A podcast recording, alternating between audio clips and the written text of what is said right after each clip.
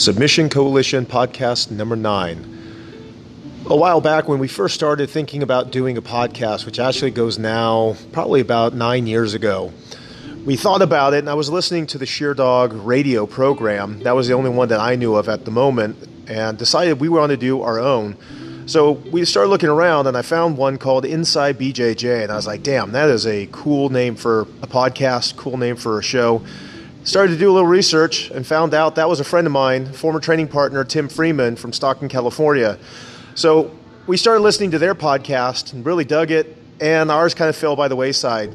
So uh, now here we are, nine years later, and we're finally launching our own podcast. We're on episode number nine, and uh, this is a, a, little blast from the past. This is us kind of rekindling with uh, Tim Freeman and his origins with Inside BJJ, and hopefully you guys will get uh, quite a few more interviews with him. So enjoy. What's up? Hi, man. Greetings from Florida. Are you Greetings from? Yep, all right. California. Don't Can you hear me? know, look at you, all professional like. we were we were just, just talking we were just talking about how all the other podcasts have like desks and headphones and boom mics and all that crap. Dude, you know, it took me a long time, and honestly, most of my equipment I bought like eight years ago. I don't yeah. go through. I use the same stuff. I don't change much. The, no, the we're, we're, we're, just joking right now because actually the, the laptop is set up on a piece of gymnastics equipment. Um, we're, we're, sitting on exercise balls right now so that we were just saying most other podcasts don't have the balls we do. You know? Right, right, right, right. There you go. Yuck, yuck, yuck. Awesome. How's everything going? What's that? How's everything been going? Uh, pretty good. Let me move this wire. It's caught up on my chair. Ah, hold on. I know. There we go. So oh man! It, sorry, sorry. I'm I'm uh, I'm looking at your uh, framed stuff. I see. Uh, looks like Rolls Gracie. Uh, looks like Rorion.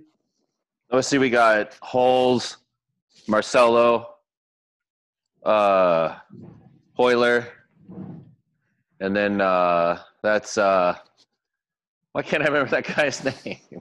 the Atos dude up at the top there. Uh, oh, you can't even see him. You yeah. can't see the guys at the top. there it is. Yeah. Was it that I don't know. What's that? Is that Galvão up there? It, no, it's one of his main guys. Uh, I don't know why I can't remember his name. Uh, uh, I'll remember it in a minute. So he won the 2015 ADCC. Oh, gotcha. For Matos. And then I got uh, Rafa Mendes, the Diaz brothers, yeah, nice. Wanderlei and Eddie. Yeah, I just did it as a project during the quarantine because there's nothing to do. So yeah. I, I got some frames and I just started going through all my old jiu-jitsu magazines and finding the ones that I was willing to tear the cover off of. Right. right. Yeah. But I figured, you know what? They're just sitting in a stack. It's not like, yep. You know what I mean? I might as well do something with them. So. They look cool. yeah. Yeah. Right. It looks good. So, so for the people listening in, I'm, I'm hoping all six of them. Um, you know, they're they're not they're not live right now, but but when they listen, all six of them later. Um, so, kind of giving everybody a little bit of background. Uh, so, Tim and I used to train uh, under Sensei Eric Shingu in Stockton. That's how we originally met. Actually, uh, first got introduced to you more through your brother uh, as we worked together at Office Depot. Uh, yeah. That at the time period when this whole UFC thing even hit the scene. Um, I remember he and I were working a, a night shift, and uh, you know we're watching knockout videos during lunch break and the like. And I, I can't remember if it was him or somebody else came in with the first UFC and was like, "Holy shit, you got to check this out." And and then that was it, man. I mean, he, he said that. Um, first of all, Matt's my cousin, but he's like. Oh, my sorry, sorry. No, he really is though, because our we're double cousins. So like his mom and my mom are sisters. Oh, gotcha. So wow. Yeah. The the Newman sisters married the Freeman brothers. So my dad and Matt's dad gotcha. are brothers. Oh, so wow, we have okay. the identical family on all sides, the same grandparents, same uncles, wow. all the way around. So we're pretty close in yeah. that sense. Um, but uh, yeah, he said that he got the tape from you, that you passed him the UFC tape. You were like, you got to watch this.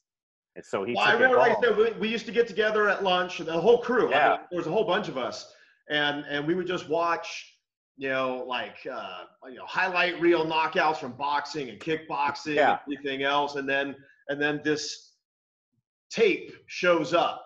You know, it's uh, it's it's somebody had just got uh, the pay per view like the the week before, Uh-huh. and you know they they throw it in the in the in the machine, and you know, and we we all sat there dumbfounded, you know, and Right. just went, well, a couple things. You know, we were sitting there, we were like, "Holy shit! I can't believe this is real." And then when they said Ken Shamrock, Lockeford, California, we all looked at each other and went, "What the?" yeah. In our backyard, like what? yeah, exactly. Uh-huh. Yeah. then not i mean we moved to florida now about 10 years ago and we were already kind of throwing around the idea of i mean i, I don't think the term podcast to us meant anything yet. Um, we just talked about trying to do like some interviews and things of that nature and then i got around to it and i started searching the internet and i went holy shit. Like like the the the name I kept seeing popping around, you know, because uh, other than Sherdog, um, I used to listen to a uh, uh, uh, recordings on there. Again, I, I wouldn't I wouldn't Yeah. really call it a podcast yet. it was uh Sherdog Radio is what they Yeah, called it, yeah. right? Yeah, yeah. So I knew of them, and then I saw Inside BJJ. And then I was like, "Hey, that's a pretty cool name." And then I started listening to it, and I was like, "Holy shit, I know these guys!"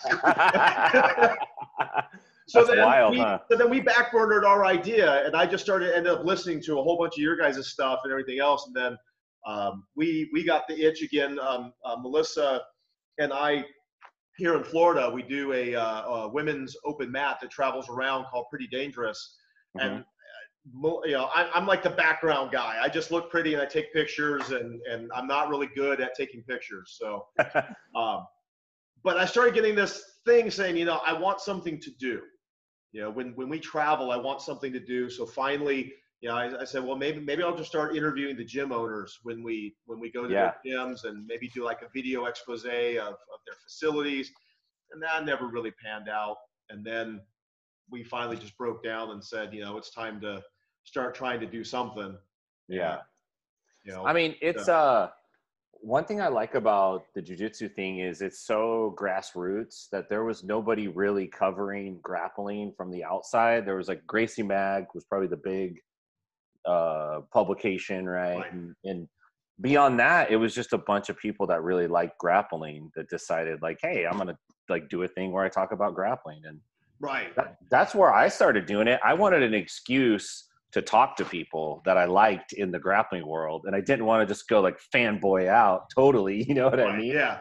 And so now I had a reason, like, hey, I'm doing a podcast. But most of it in the beginning was just me trying to satisfy my own personal like thirst to like talk to these people and, and pick their brains and figure out what what they're trying to do. And and and I liked it. I used it as as an excuse a lot of times traveling when I would go places. I'd be like, hey, I want to stop in and train, and I want to do an interview with you. And, and most Right, people were cool about it, you know. And and if you think about it, it's a pretty good deed, regardless of like how big or how small you think you are, because there's still not a lot of coverage for Yeah, jujitsu yeah, and exactly. stuff. And there's a lot of a lot of the big names get all the spotlight, and there's a lot of like you guys, for instance, you're a martial arts family, like a family. You're like the Brady bunch of martial arts. You know, you guys are all doing it. You're Yeah, doing did- it. Your wife's doing it. Your son just got his black belt. Congratulations Yeah. on that, by the way. Now we we had this huge celebration plan. Huge party. Cesar, were supposed to come out. well, Cesar was going to promote him in November, Yeah. Um, and we, you know, it was going to be one of those. He was going to send out one of his black belts to uh, to actually do the ceremony and hand him his belt and everything else. And we talked to Cesar and said, you know, with with as long as we've been in the Cesar Gracie Association, everything else, like realistically speaking, this is our last one. Um, yeah. They said, so, so Cesar, we would really like you to come to Florida. And he said, absolutely, man. He goes, now my schedule's really booked. So the soonest I can do it. So for five months, six months, we've been planning Yeah. his promotion, our five year, everything else. And I mean, it broke my heart Yeah. when, when Cesar goes, you know what, with all this Corona stuff, probably need to maybe cancel or postpone. Yeah. And I mean, sure enough, man, he was right because then it was about two weeks after that that I mean everything hit the fan. all hell broke loose. Yep. Yeah. Yeah, it's a tricky thing with that. But I mean, you know, congratulations to to Christian, right? It's a lot of hard work and the black belt's not easy. And and you guys certainly paved the way. I mean, you guys were there for for all of it and and you guys were there for a lot of us too. Like when I was early into it, I remember you guys hanging with me at a tournament in Santa Cruz Yeah. like all day and way into the night, dude. Like deep into the night. And you guys had, I, I think you guys had to drive home to Valley Springs or Yeah. Yep. Yep. somewhere, somewhere hella far away from Santa Cruz, right? Yeah. but I mean, that's it's it sucks that he wasn't able to come out, but it does say something to the fact that Cesar was even willing to come out because Cesar Yeah. just doesn't do that much when, it, especially when it comes to like promoting black belts. There's just like a small list of people with black belts from C, from Cesar himself. You know what I mean? yeah. So that that would have been very small. amazing. And I saw he did like a virtual style thing, which I guess is the best you could do Yeah. right well, I mean, that now. was part of our conversation is, I, I mean, we just nobody knows how long Yeah. is this going to last. I mean, Right. and, and considering that it was already planned for five months prior to that, you know, even Cesar was like, look, you know, he's like, I, I could do a video message or something of that nature, and then we'll we'll do the the party later. He goes, but I mean, realistically, I mean, we don't know. Is this is this a two month Yeah. thing? Is this a six month thing? Um, you know, so yeah, it's it, it's a hard one. And then you don't want to make your son keep waiting, right. waiting, waiting. I had a kid, which a blue belt. Go ahead, sir. People were already talking about sandbagging and stuff like that. Yeah, yeah, right, exactly. I have a, a kid who's a, a blue belt, or he's supposed to be a blue belt, and I kept telling him like, when you turn 16, you've been training for eight years now. You'll be ready. You're ready for your blue belt. You turn 16, we'll give you your blue belt. So his birthday came. I didn't do it right on the birthday. I was like, okay, we'll set something up. Right. I took a couple extra weeks too long, and then it's like, boom, everyone's a quarantine. Yeah. like, ah, we'll get you when we get back, right? A blue belt you could wait for. A black belt's a little more. Uh, Well, I mean, we we went ahead. We had we had two promotions. That uh, one one gentleman, um, he goes by Coach, mhm. and uh, uh, Coach is 67. 67 years, wow. and He'd been training for like eight years with, he bounced from a couple different gyms and then settled on us. And we just, he he was scheduled to get his blue belt the week before Christian, Uh huh. and yeah, we we just said when everything hit, we just said, look, you know, we know it's not optimal, but we're going to do a small promotion for you anyway. So Yeah. and it, it's one of those things we just we just don't know what's going to happen, Yeah. and you know, so it's, it's different too now because I feel like uh, now with all the social media, like a promotion is an opportunity for the person themselves, right? They want to capture it and all that, but it's also a promotional opportunity for like a lot of academies. They right, oh make yeah. a big deal out of it. But back in the day, like you know, you just showed up and Eric would promote you that day. You know, Right. Of course, after you, you ran the gauntlet, you know, got the crap kicked and, out of you. and it was huge class. for you. I mean, for for you getting that promotion, man, that was I mean that was everything.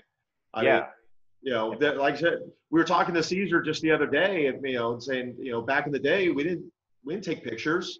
or schedule it. you just showed up, right? Showed up, you trained. Um, yeah, You know, maybe you hung out for a little bit afterwards, but yeah, you know, uh, today when people when we talk about our journeys in jujitsu, yeah, people today their journey is heavily documented from beginning to end. yeah. Um, I, I'm trying to think of when my first picture shows up in jujitsu.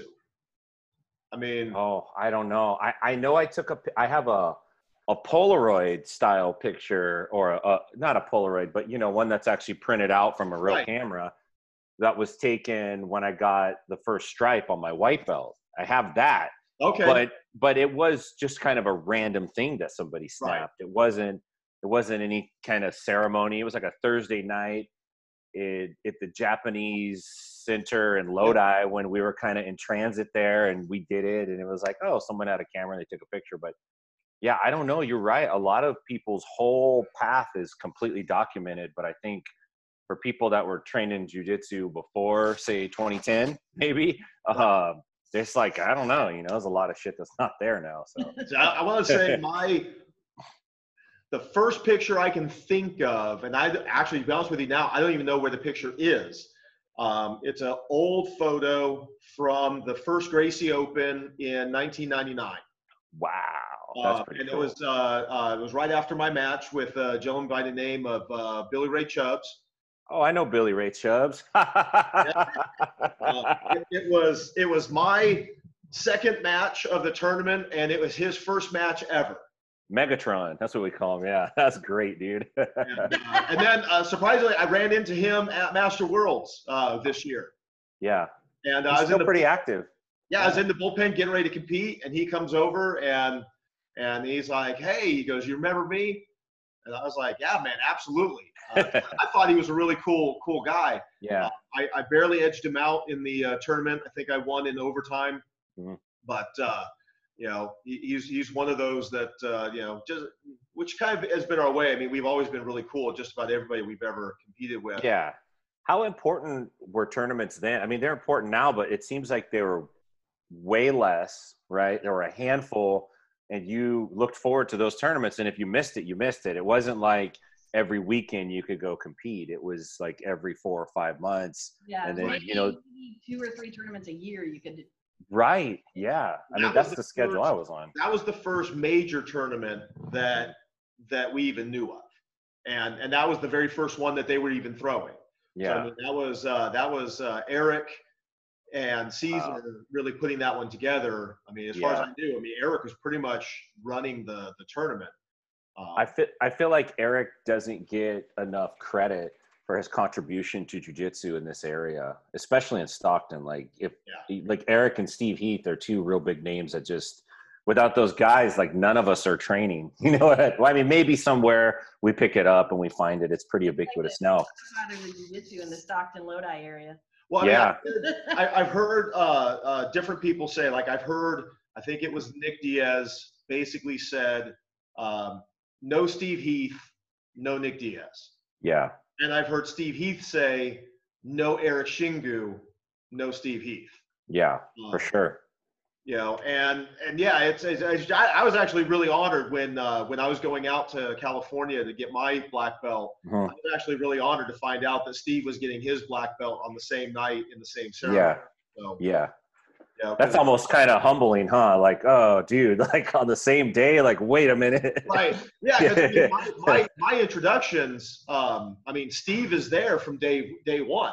Right. not just my introductions into jiu-jitsu, my introductions into Okinawa and Goju, my Mhm. first introductions to to Sensei Eric and Sensei Dennis and all them. Steve Yeah. is Steve is already there. He was a I believe a brown belt in Okinawa Right. and Goju. Um, and him and Dennis were already uh, like my one of my first major introductions with him is them grappling in the lobby at that point because they, they had the fitness center on one side and then they had the uh, academy on the other with the hardwood floor and everything else and i'd go in there and there's steve and sensei dennis grappling on the ground over a knife yeah, the last time I saw Steve, uh, he was demonstrating a a kick on me, and he told me he's like, "Oh, I, we weren't training; it was just in casual street clothes. Hey, what's going on?" And he said, "I want to show you this new kick I've been practicing." And I was like, oh, "Okay." And then he's like, "Let me show you. I'll just, I'll just, I won't kick you hard." And I was like, "I don't know, dude. Like, are you sure?" And he's like, I, I swear I won't kick you hard. He kicked me so damn hard, man. It hurt so bad. And then my cousin Matt, he comes into the room and he goes, Yeah, I'm just showing Tim this kick. Let me show you again. And I'm like, Steve, like for real. He's like, I promise. He's like, I promise I'll hold back this time. Whap! Right in the same spot, man. Drop me to the ground, dude. Some stupid kick, man. So he's Well, always doing something. one, one of my one of my favorite horrible memories though is uh, uh, california street and uh, so Sensei Eric was demonstrating with me, and that particular session, he was demonstrating how you could kick the legs while a person was playing open guard. Yeah, yeah. And you Yeah. get to play open guard, right? So yeah, so I'm on my back, and he comes in and he starts playing with my ankles, and he's like, "Yeah, from here you can lift the leg like you're getting ready to pass." and then you can throw a kick right into the back of the hamstring. Right. And he throws the kick, and I mean it. it it's got this nice slapping sound. I can't remember if we were gi or no gi or whatever. It hurt so bad, but I just remember at that point, I'm like, I'm like, I got to put on a good face. I'm like, I can't right. tell people that that hurt really bad. I would have cried. Don't be right? Don't be a bitch. Yeah, yeah. And I'm like, I'm like, man, I hope he doesn't do it again. And yeah, I think he kicked me three or four times during the demonstration, and I was right. I was right there. I was just about to say, look, I, I think I'm bruising up. I, I think I'm kind of done. And then somebody, I don't know who it was, because I mean, when the kick would happen, everybody would go, oh. But then I heard somebody go, oh, well, that's Sensei Dave. He can take it. I was like, ah, fuck. Like, wow. now I got to wow. take the next couple, and I can't say. Yeah, yeah. Now you got to live up to the reputation. Yeah. Damn. Yeah, that was it. Was brutal, man. I think jujitsu was different. It was just different. The people that were doing jujitsu were you had to kind of really be motivated to do it because you had to find it, and Yeah. it wasn't wasn't super easy to find, and it was very tight knit. And so once you found it, you still kind of had to prove yourself to the people that were there. And it wasn't super like California Street, all right? Like not customer friendly. You know, there's nobody sitting at a front desk waiting to meet you. There ain't shit. You know, you're walking in, the the the ceiling's leaking, you know, it's a tiny little room. You're like, that what was the the heck? first place that Eric was at the day. Was like, yeah, you're not training there. yeah, it's gnarly. Trained at every other location, Yeah, Yeah. Avenue, but but California Street, I told her. I was Oh, it was there, there was like the raunchiest dirty bookstore across the street. Right? there were like homeless dudes and crazy Yeah. psychopath murderers walking up and down the street. It was it was a, a wacky place, but you know everybody was tough and the training was good. If you were willing to like put up with it and endure it, it was really good. It made you really tough and you learned a lot. Was, was California Street your introduction? Uh, I actually trained with Well, um, it's at JCL. So Yeah, I trained with um with Phil Torres was my very very first spot okay, yeah, yeah, yeah. a- around the corner, and I trained there for two months. And then you guys know Sean Johansson, I'm assuming. yeah. So he came in and was rolling, and, and I didn't know who any I didn't know anybody for anything, right? And Sean seemed pretty good, and I'm like, hey, he's pretty good, dude. Like, what, where do you train? He said, oh, there's another school around the corner, California Street. And I'm like, what? Like, there is? And so he said, yeah, but we train in the gi, and I didn't even know really what the gi was. And so I just cruised over there in a couple weeks and, and checked it out, and and I liked it, and the and the schedule was more stable than Phil's place at the time, and so I just started training over there and kind of Right. never looked I, I got lucky, obviously, that because I was with Eric from uh, first Kettleman, then Lodi Avenue, uh, then the JCL, then California Street. yeah. Because if if if that was my first time, I, I mean, the the, the sport itself, yeah, it's already crazy enough as it is, and and for, for that to be the first potential introduction, um, Uh, I'm not gonna lie. So I trained for a couple months at Phil Torres' spot, right? And it was like it was okay. I was getting the crap kicked out of me pretty bad. And at that time, like Nick was a lot younger. All those guys were younger, and they were running around and doing their thing. And I was a little bit older. I was 27 already, so I already had a kid. I was a little more settled down. So it was not not that it wasn't a good. It, it's not that they were dicks, but it just wasn't a good fit like this is not the best fit for me at this point in my life like i can't really hang with this crew the way i really need to hang with them to actually learn what's going on because they're coming in and training at 11 o'clock at night that's where all the real shit's going down you know what i mean and i'm in the parking lot at 6.45 like where's everyone at for class you know well, so that, uh, that was during the time periods of the uh, the infamous uh, like pages, you know. a- absolutely Yep. snowcat call outs and all yeah so so the first time i drove by california street i you know it was hard to find because it wasn't marked out it, there Right. were no stickers on the door and i remember seeing ernest mello bust out of that door and it was in the summer when i drove by just sweating and he uh, opened his gi jacket up and i saw that and i said hell no and I took off and I didn't stop. It took me a week to go back. I was like, I'm not going there, man. That guy looked crazy, dude. but I ended up going back a week later and just like, but yeah, it was it was pretty intimidating, dude. To be honest with you, my my, my first introduction to uh, to California Street, uh, Sensei Eric had Nakamura Sensei coming in for a Goju seminar. Okay. Uh, but Nakamura Sensei is currently now the head of the IOGKF. He's now the head of the Goju. I mean, this was a big deal. Yeah. Uh, and I'd never been to California Street. I'd heard about it. Uh, Sensei Eric was saying that you know he was setting it up with uh, Sensei Bill Koga, and and uh, so I got the address, and the seminar is going to be at like eight o'clock in the morning. So I'm driving down there. I'm super early. I'm like six thirty. I'm driving along. I can't find the place. So I pull in. Surprisingly, I pulled in across the street Uh-huh. and this woman sees me and I go to ask her, I'm like, hey, and she's like, she's like, honey, you don't belong here. And I'm like, I, I know, I'm lost. I'm like, I'm looking. She goes, no, you need to leave. She yeah. goes, you don't belong here. You know, she's like, this is a women's shelter. There are no men allowed. You got to Oh go. shit, that's crazy. So I realized that that I was actually just down the the street from from the place where yeah. I found it. But I get there and I'm parked right next to Tom's Market. mm-hmm. and I'm sitting there, I'm leaning up against the back of my car, and this guy, no shirt, no shoes, he's just wearing like a pair of uh, like underwear, like boxer shorts, and he's carrying a 12 inch carving knife from his kitchen or from a kitchen. Oh my god.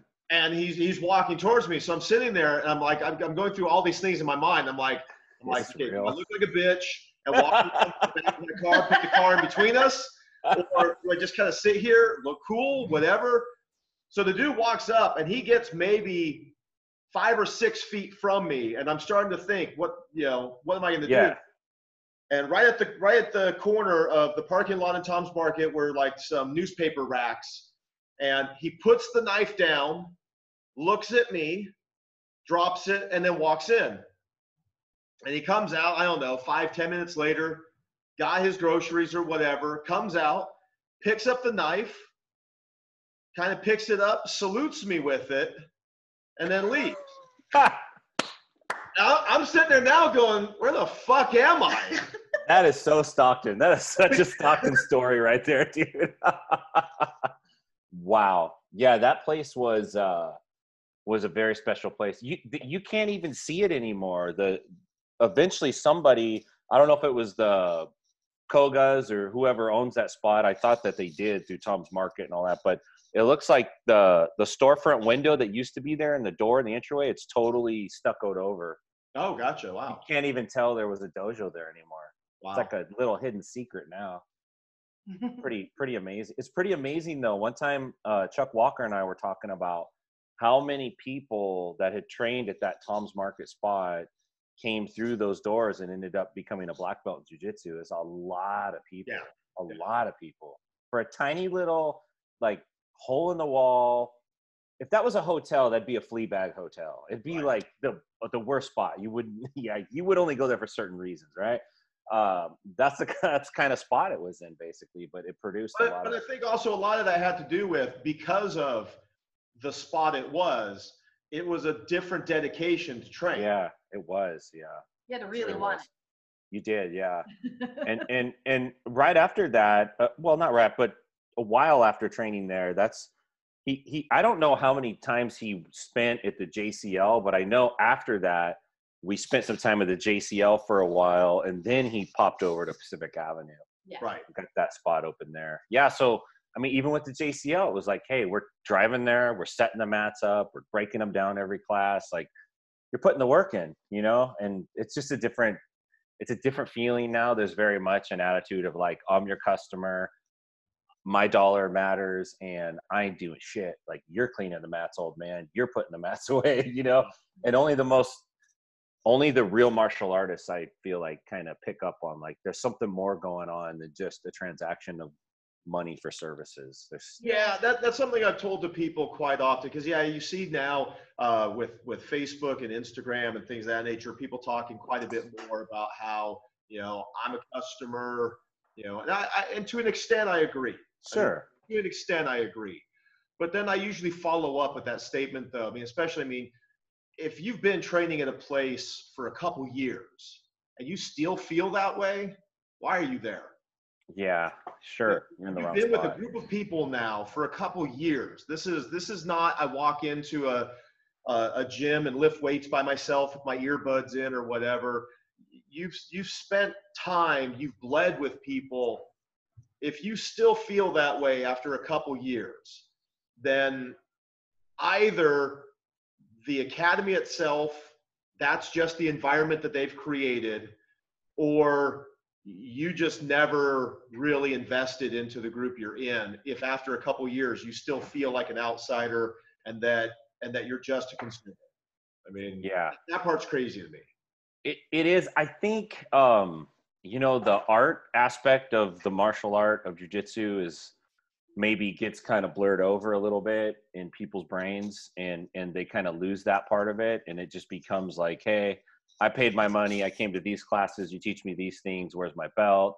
And it's very systematic sometimes for some people, not everybody, but some people have that approach.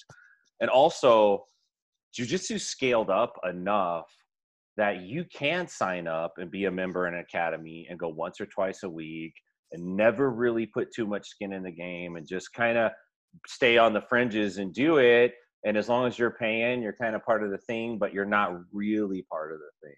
You know what I mean? Like yeah. it used to not be that way. You couldn't just go to California Street once a week and stay out on the fringe. They would have weeded you out. Like you either had to get in or get out. Right. And that that type of thing just doesn't exist. It's just yeah. I just don't see it, you know, unfortunately. I liked it.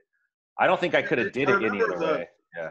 The last time we were in California was was three years ago. Uh-huh. My my anniversary of my black belt just came up and we were there. I remember you and I were going to try to hook up, and yeah, you guys got into a uh, your wife got into a, a car, wreck. Uh, oh. a little fender bender, not not a big. Yeah. But yeah. That kept us from uh, from at yeah. least a little bit. Yeah. Yeah, was, we, we got a chance during that trip to kind of rekindle with uh, with Mike Eulinger. Um, he was my first blue belt. Oh yeah. And then uh, we were we were uh, getting ready to hook up with you guys. You guys were over by uh, Grand Canal in Stockton. Oh yeah, yeah, yeah, yeah.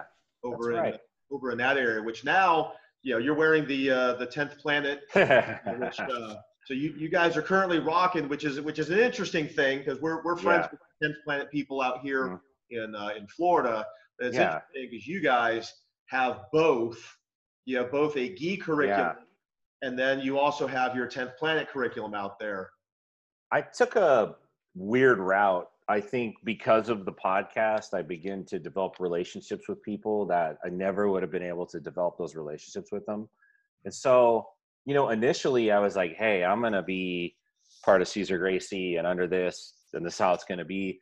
Um, and I just, I think at some point, I don't know where, but it, it didn't seem like Cesar was super involved in what we were doing. Like he was there, but not a whole lot. And obviously, they're you know the problem with jujitsu, what sucks is that there's always splits and fractures and yeah. crazy stuff. And you know, a, a lot of that's water under the bridge now, in my opinion. For me, it is at least. But you know, things split and moved, and I ended up taking one path. And I got to a certain point where I said, like, I don't have the stomach for this. I'm just gonna like try to do it the way I want to do it now. Like, I I love jujitsu. This is my vision for it. I have honor and respect for everyone I learned from and came before me whether I get along with them today or not, it doesn't matter. Like I still can respect the fact that they played a big role right. in my success and where I'm at. Like you can't deny that. Um, but at the same time, I wanted to have something unique and different that just didn't exist yet. Because I feel like even at California Street, like we trained without the gi, like gi and no gi was was all integrated and mixed in. And even in Eric's classes, there would be times when guys would have gis on, somebody wouldn't have a gi on, somebody have wrestling shoes on, another person be wearing headgear and one glove. Like it's like whatever, you know. It's grappling. You got to do it all. So, yeah. uh, so when I when the opportunity came up to do it, I I took a shot at it, and I mean I was scared because I'm like, dude, I'm 40, turned 40 years old when this happened, and I'm gonna try to like get into this 10th planet system as a 40 year old dude. You know, and I kind of felt like, what, what are you doing, dude? Like, why are you putting yourself through this, uh, pressure, you know, to like you already got your black belt in the gi. Why do you even need to go this route? And I just felt like I need to be uncomfortable. Like I'm gonna, the good things are gonna come out of this, but I got to put myself back in that fire again. And Right. it, it feels good. It was fun to do, and it was worth it 100%. Um, so yeah, we got 10th Planet in Stockton, and we have a gi program as well. And I I run them both, and and we also have a judo program with a black belt judo instructor who's Nice. he's a brown belt in jiu-jitsu so we're trying to trying to do it all you know Right. bring all the if i had a sambo guy i'd bring him in like do everything man like i don't Yeah. care you know it's all grappling to me so Well, that's like the. I mean, we we you know as we tell people, I mean, it's like we love it all. So Yeah. our our curriculum here is everything. I mean, we we have dedicated no gi every day. We have gi classes every day. We have a striking class every day. Wrestling Um, now too. and wrestling yeah You know, well, I mean, the wrestling was a weird one because like when we first started, we couldn't use the term MMA. We we could wrestling was okay, but MMA was forbidden Because of the for insurance.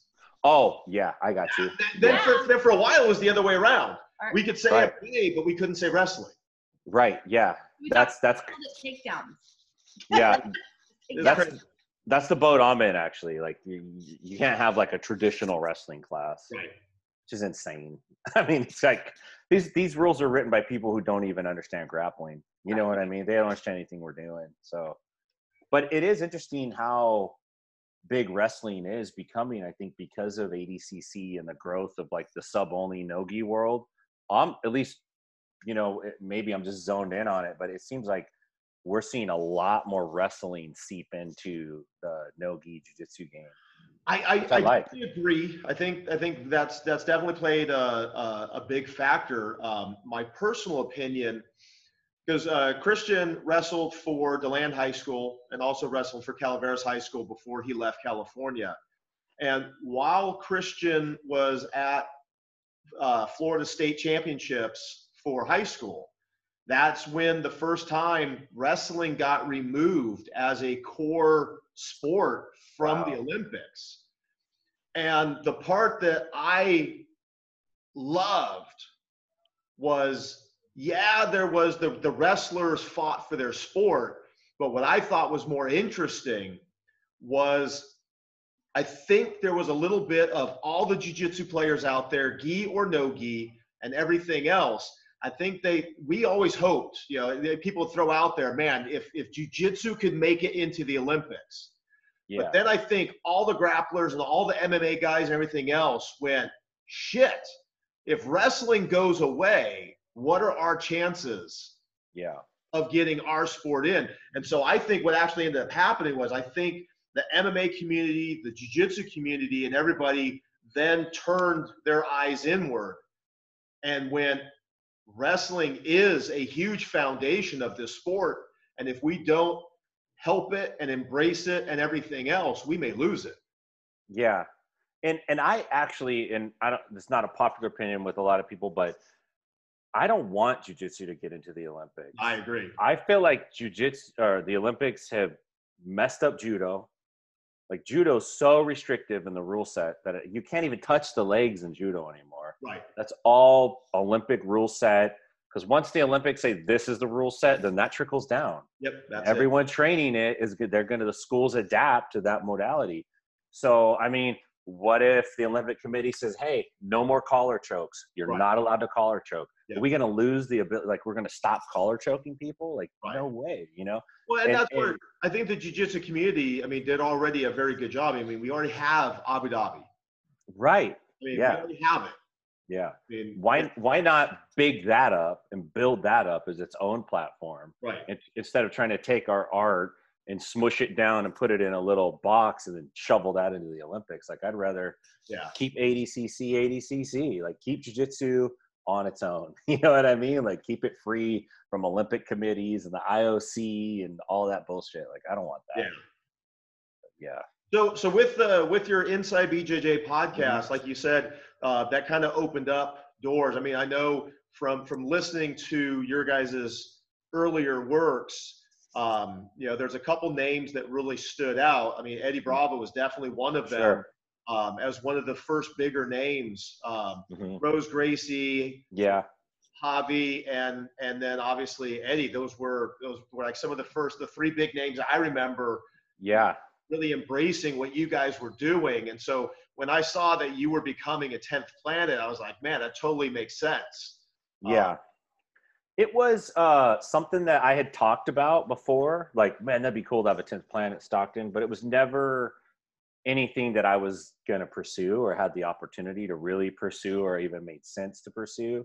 Um, but you know, the jujitsu, I'm one of these kinds of people where like, if, if people go like, stay away from that guy, he's bad news. It has the opposite effect on me. Goes like, I Yeah. want to learn about this guy. Like, I want to know why do people think this. And so there was, I think, I think 10th Planet and Eddie Bravo used to get a lot more negative publicity and just like he's a fake, he's a phony, he's a this, he's a that. He had a fluke win over Royler, and um, on the jujitsu message boards back in the day, you know, like that's where I would go and like, oh, I'm trying to learn stuff right. it, it, it wasn't like it is now where there's like technique after technique after Right, technique yeah. and there was no youtube like youtube wasn't there yet there was Yeah. no video sharing anything you know so i would go in these forums and i was curious like why is everyone shit talking this eddie bravo dude and so when i had the opportunity to reach out to him and he said yeah i'll come on your podcast i was just like intrigued and once I got to know him and a lot of the 10th Planet guys, I felt like, whoa, the story on this dude is totally wrong. Like, this Right. guy's super straightforward, super honest, authentic, good human being. He's not playing games. He's not the big bad whatever that everyone's made him out to be. So,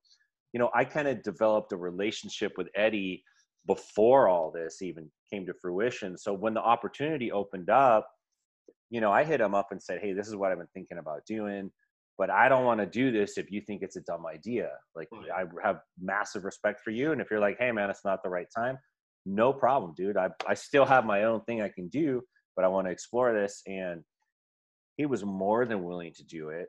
And and I've been friends with Casey Halstead, who's a 10th Planet um, black belt. Casey's a coaches a lot of UFC fighters. He's got 10th Planet Las Vegas, two gyms in Las Vegas. He's got a whole slew of 10th Planet gyms and I was friends with him through the podcast, and my wife had made friends with his daughter, and just we just had connections and and uh, relationships that made sense. And so when it came time to go, like, hey, what do you think? You think this is a good idea? There was some support there. I was like, yeah, you know what? I think this is a good idea. And so it got off on a good fitting Right. and and and I was really very self conscious of like I don't want to jump the line. There's dudes who have been paying dues in the 10th planet system well before I ever got into the system and I'm not trying to jump up to the front and take something that somebody else has earned and I wanted to be really out in the open about that with Eddie and Casey and those guys because I wanted them to make sure that I recognize that, you know. And so it, my the way I view my position in 10th planet is I'm a support. I'm like I'm the guy in the uh, I'm not in the front lines. I'm not calling the dude. I'm bringing food up in the rear and feeding people and like Yeah. taking garbage out and you know shoveling shit and all that. Like that's what I'm doing, and I'm happy to do it. Yeah. Uh, you know, it's it's awesome. So it's it's it's been a really good thing for me um, personally, and just I've made a lot of good friendships through it, and I, I really appreciate being able to do that. Like I really, it it's awesome to me in the jujitsu world, which I don't think you could find anywhere. You know, I could go and train with the best grapplers in the world. You know, and I can't do that in basketball. I can't go shoot Right. Yeah. Michael Jordan or LeBron James. I will never, I won't even be able to get in the same room as those guys. But I can go train with Gio Martinez a week. Well, when the quarantine was open, I could go down there anytime, train with anybody, just Yeah. you know. So, yeah. It's, Well, it's that was like awesome. when uh, when because I, I'll admit when when Eddie first really hit the scene. I mean, one, I mean, I was already following jujitsu, so Sure.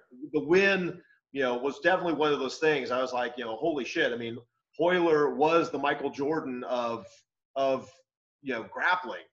So yeah, he was. when when Eddie defeated him, you know, I I mean I I, still have uh, uh, the first book I ever it was Jiu Jitsu Unleashed. I think is a, it's a little paper. Yeah. Yeah. So you know, and I'm one of those people, man. I I I will read it cover to cover. Um, and so every book that he's put out, he's always got probably about the first chapter in it, uh, little philosophy, little stuff like that. And I was reading it, and my first opinions, you know, mainly based off of what other people said. And I've never been one to really rely on that. We went to, to UFC 100. Christian was competing, and you know, we we've always had, you know, through like the Diaz brothers and the like, we've always kind of had our own rubber guard, if you will, you know, Yeah. And so Christian was doing versions of Rubber Guard in the tournament. And so Eddie saw him. You know, how, how old was Christian at the time period? Maybe Maybe 12. like 12 years old. And Yeah. Eddie comes over and he's like, dude, sick stuff. And I mean, this is long haired Eddie at the yeah, uh, yeah, yeah, yeah. period. You know, and Eddie's like, dude, that was sick. And so Christian and Eddie ended up like screwing around on the mats for like a half hour, you know, of Eddie just like, dude, show me this. And then Eddie would show him. I don't know why. Eddie gave us his email address that day and said, dude, email me some of his videos of the stuff he's doing, you know, because he just fell in love with Christian. Yeah. And uh, I walked away from that, from UFC 100. There were two people. Eddie was one. I went into it with one idea and left going, wow, he is actually a really good guy. And there was another guy that uh, we saw in the Ultimate Fighter that I was like, that, that dude seems okay. And I left that tournament going, that dude's an asshole. I know, right? What they I talk about. his name, but uh, but yeah, I mean, after that, you know, we were like, damn. I mean, Eddie was just a really good, genuine guy. I mean, Yeah. he seemed as stoked about jujitsu and everything else as as anybody. He seemed as much a fan as anybody. Yeah. And I- I think he is. I think that drives him. And I think one thing that I've always noticed, well before I was even in the system, and even more now that I'm part of it, is he he never tries to cover up what anyone of, of his guys are doing. So like if you come up with something good, he's gonna elevate you and go, everybody check out what Dave's doing. Check this out. This is dope. You guys need to do it. I'm gonna name it after you. It probably is, right? I mean, he's he never goes like, "Oh no, hey, I'm the only guy that gets to show new stuff," or "I'm the only one that could be out in the front." He's constantly pushing his guys and building them. Not he, he requires it. Like when he when he talks direct, like when you're talking one on one, or you're talking in a setting where it's just you know 10th planet owners and things like that it's hey you guys got to pull your weight. You guys got to come up with stuff. You have to be out there. You have to be grinding and pushing and pressing and coming up and innovating and working. Like this is not about uh, i got my school and now i just chill. Like Right. 10th planet's like the total opposite of that. You got to add something to it in one way or the other. And and he highlights it and you know it's a good for me that's a good environment like i need that i want that tension i want to be right on that line of like i'm almost gonna fall but like i'm not you know it's like ah just keep keep going like so he's been really good about that and like you say i've met a lot of people in the jiu-jitsu world that i wasn't that impressed with like after i got to meet him not that my opinion really means all that to, honestly but you know there's sometimes you develop ideas about people and you're like this dude is awesome you know and then you you meet him in real life and you're like this dude is not awesome you know Yeah. this guy's a jerk I mean, luckily, it, it's it's far and few between. We Yeah. normally almost everybody we meet sure I mean, are usually exceptionally cool. I mean, yeah you're right well it, it's it's because what we do is combat based so like if if i talk too much shit about you like you and i are gonna square up and we're gonna we're gonna like meet someday and something could happen where it's not like we're uh you know playing video games online or drawing comic books where we can talk shit but we never really have like you know we're doing combat. I have to be really careful what i say because the people i'm saying things about you know a lot of them could put me in my place physically really quick you know? And so you kind of learn that there's a little bit of decorum and a little bit of etiquette that goes with it. And i don't know if that's getting lost. I think it is getting lost a little bit but you know i don't know if that's just the way of the world right now or or what you know so Well, I mean, it, it's definitely it's a it's a different group that Yeah. that's training now. Um, you know, I, I, I was never, I, we, we trained in that environment. I hung with all of those quote hardcore guys, Yeah. um, but I never had that image. I mean, most of those Sure. guys looked like they could beat your ass. Um, yeah, yeah, yeah. I, I was the guy in the room. Like if somebody came in and and they were like, you have to fight one of these guys, they would probably pick me because I was like the guy who didn't look like a badass in the room. Yeah, I mean, I feel you. Me too. I get it totally. yeah, no, that's that's that's for certain. But you know, I remember first going in to train uh the first you know couple weeks and and Nick being there and Nick was getting ready for his fight against the um I think he was a Japanese fighter. It was the guy that was trying to like catch his punches. You remember that fight? Uh um, uh, I, I can't remember the guy's name, but Nick just peppered this guy up real bad. It was probably one of his, you know, pretty straightforward, easy fight. I, I don't know if you could call any fight easy, but he, Nick looked really well and just kind of whooped this guy up pretty good. But I remember talking to him when he came back into the gym and, and he said, you know, like you, you don't, the thing is in this is you don't know who to be afraid of. Like the guys that look tough aren't always the tough guys yeah. some guys are just regular looking dudes and they're really really damn tough so Well, that seems to be more the the modern crew. I mean, yeah yeah it's it, it, it's kind of like the like we we refer like to the NFL draft. I mean, the the guys who ends up becoming the superstars usually aren't first round picks. yeah They're they're back. And the guys right now in the gym that really seem to be picking up on it the most, you know, aren't necessarily the most athletic guys. They're not, they seem to have the really best balance of intelligence with some athleticism. But even then, the athleticism can kind of come. It doesn't have Yeah. to be there day one. You yeah know, the, the motivation through jujitsu was enough to drive them to become an athlete, but their their analytical mind, uh, problem solving, um, and the deeper thinking really seems to to be a, a bigger attribute right now.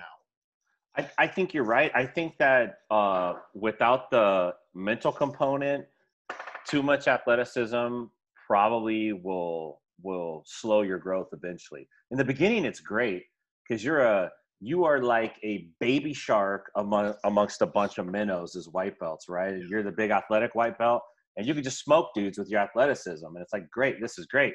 But as you start to kind of go up in the game people kind of take the kid gloves off and you know you you start to meet your match pretty quick and if you can't if you can't make that adjustment you get you you get halted. I've seen guys get stuck and like they can't get past where they're at because they constantly their, their athleticism's so good that they can't stop relying on it Right. over and over and they never really develop like a good grappling mindset or a good grappling IQ. They never do it. Whereas other dudes who come in and they're like, dude, my athleticism's kind of dookie, like you're forced to kind of learn the game quick. you- Right. Otherwise, you ain't gonna survive. You're gonna get crushed. And so uh, the athleticism kind of tails and, and catches up with you later, Right. which you know is is probably for most people that's probably the best way to do it. You know, if you're trying to be like the best competitor in the world, then you need some good raw material. You know, Yeah. you don't have to be an athlete, but it certainly helps, especially nowadays. Like these guys that are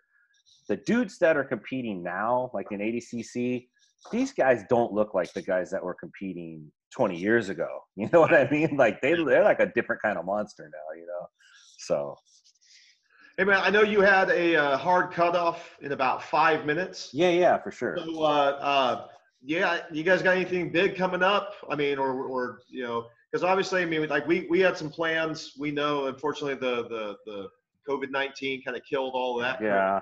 Now, but know, we're we're still trying to put some uh, irons in the fire so that hopefully, when this thing is done, we're hitting the ground running. Yeah, I mean, you know, we're on the same boat. We're not sure when we get to open back up. So, you know, we're we're obviously looking forward to doing that. I think the biggest thing that we're going to be doing is even when we do open up, we're going to keep our online presence quite a bit stronger. Oh, And yeah, especially uh, two things. One is in, and I've already do a lot of this in, in my gym. Like on the first day of the new month, whatever the first class day is, that's lecture night. Like I put slides together, we dim the lights, we put it up on the screen, and we kind of lay out this is what we're doing this month. This is week one, week two, week three, week four. We're working on these ideas. I show them videos. We talk about it. We break things down just to mentally get their heads ready for what we're about to do. Um, and we've been doing a lot of that Monday or Tuesday and Thursday nights. We just I get a selection of matches and all variety of styles and different types, and we watch them. And I make everybody on the Zoom call talk about what do you think about that match? What oh, did you see? Yeah, pretty cool. And it's interesting to hear what a white belt sees versus what a brown belt sees. And sometimes it's surprising how intuitive or the perception that newer people to grappling have. They kind of catch things that you're like, dude, I didn't see that because I'm so deep into this other specialized De La Riva hook or what the hell ever, you know? Mm-hmm. So we're definitely going to keep that uh, analytical part of it up. And I think with the kids, online training is a supplement to regular kids classes. Having a couple online sessions is uh, going to be a real big deal moving forward because kids, parents like that outlet. The kids are used to it. See, adults, we have an aversion. We're like, I don't want to get on Zoom and do jujitsu, and like it's weird. I'm by myself kids are like, hell yeah, let's do it. I don't care. This is technology. Like I'll dance in front of the screen and you know, I'm doing puppet shows and story time and my wife and I are dressing up and doing jujitsu and, and the kids like it. So I think we're going to stick with that, uh, you know, once or twice a week moving forward, once we can open up and kind of keep things right. So in that sense, this, this has been good. In the other sense, it's, it's kind of crappy. You know, I, I feel like we need to get back to training and, and get back to what we do. Cause look, we're martial artists. And I told all my students this like, if you're not training right now because of COVID and you're bummed out, you can't do it by yourself, but then you need to rethink about how much of a martial artist you are because at times like this, this is when you really need to know how to defend yourself right. above and beyond. Like these are the times. And if you can't work yourself up to train right now because you're bummed out, I'm like, dude, what are you doing? you know like how important is this to you so hmm. right. gonna be a bigger focus on things like that i think for sure so but i dude i'm so glad to come on dude. I'll come on anytime dude. I, yeah, I love this stuff. What's that? like, barely, i said we have to we have to have you back because i feel like we just barely scratched the surface. Dude anytime. Hit me up. I'm super duper free. Yeah so we, could, we could even do another vert if you want to do like part two we can come back and do a part two. Hell That'd yeah be awesome. That'd be awesome. let's do it. Yeah hit me up. Great. for sure. Thank you guys so much and congratulations. I'm glad to see you guys doing this. You guys are awesome. You're you're awesome folks. You really are. And I really do appreciate I I swear when you guys stayed with me in Santa Cruz, I was like these people right here are legit. I'm serious. It was a big deal to me. I didn't have anybody. I didn't have coaches, nobody. I was out there so I was a lone wolf. And uh, most of my tournaments were lone wolf at that time. So yeah, like mine too. And I, and I got my ass whooped too. and I, I fought that guy again as a black belt. He beat me by two points, but it was a much better match. Yeah. Oh, nice. Thank God me. Yeah, it was crazy. So anyway, thank you guys so much, man. You've been a and and I don't you know your relationship with my cousin Matt. That was the introduction to the UFC for me. So that was dope, dude. That was I'll always remember that. Nice, awesome. man. Appreciate it. All right, tell tell your son congrats again. It's a big deal, man. A black belt. It's he's so young. I don't even know if he realizes the gravity of it. It's like, dude, yeah, he, he is close to the age that I started at. oh my gosh. Yeah, which is crazy. That's great though, man. It's awesome that you were able to provide that opportunity for him. And that he took advantage of it because he had to do the work. So yeah, yeah. Well, like our daughter, yeah. she's like, eh. Yeah, yeah, yeah I know. My kids are like, uh, you know, my son's been training since he was 5 mm-hmm. He's 17 now, and he's kind of like, eh. yeah, yeah. So I get it.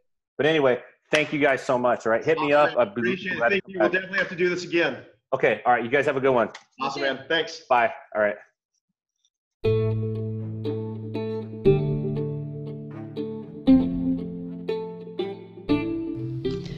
Thank, Thank you, you, for, listening. listening. This is your host, David Lowson. And your other host, Melissa Lowson. We really appreciate being able to do this for you guys. We appreciate you giving us a listen.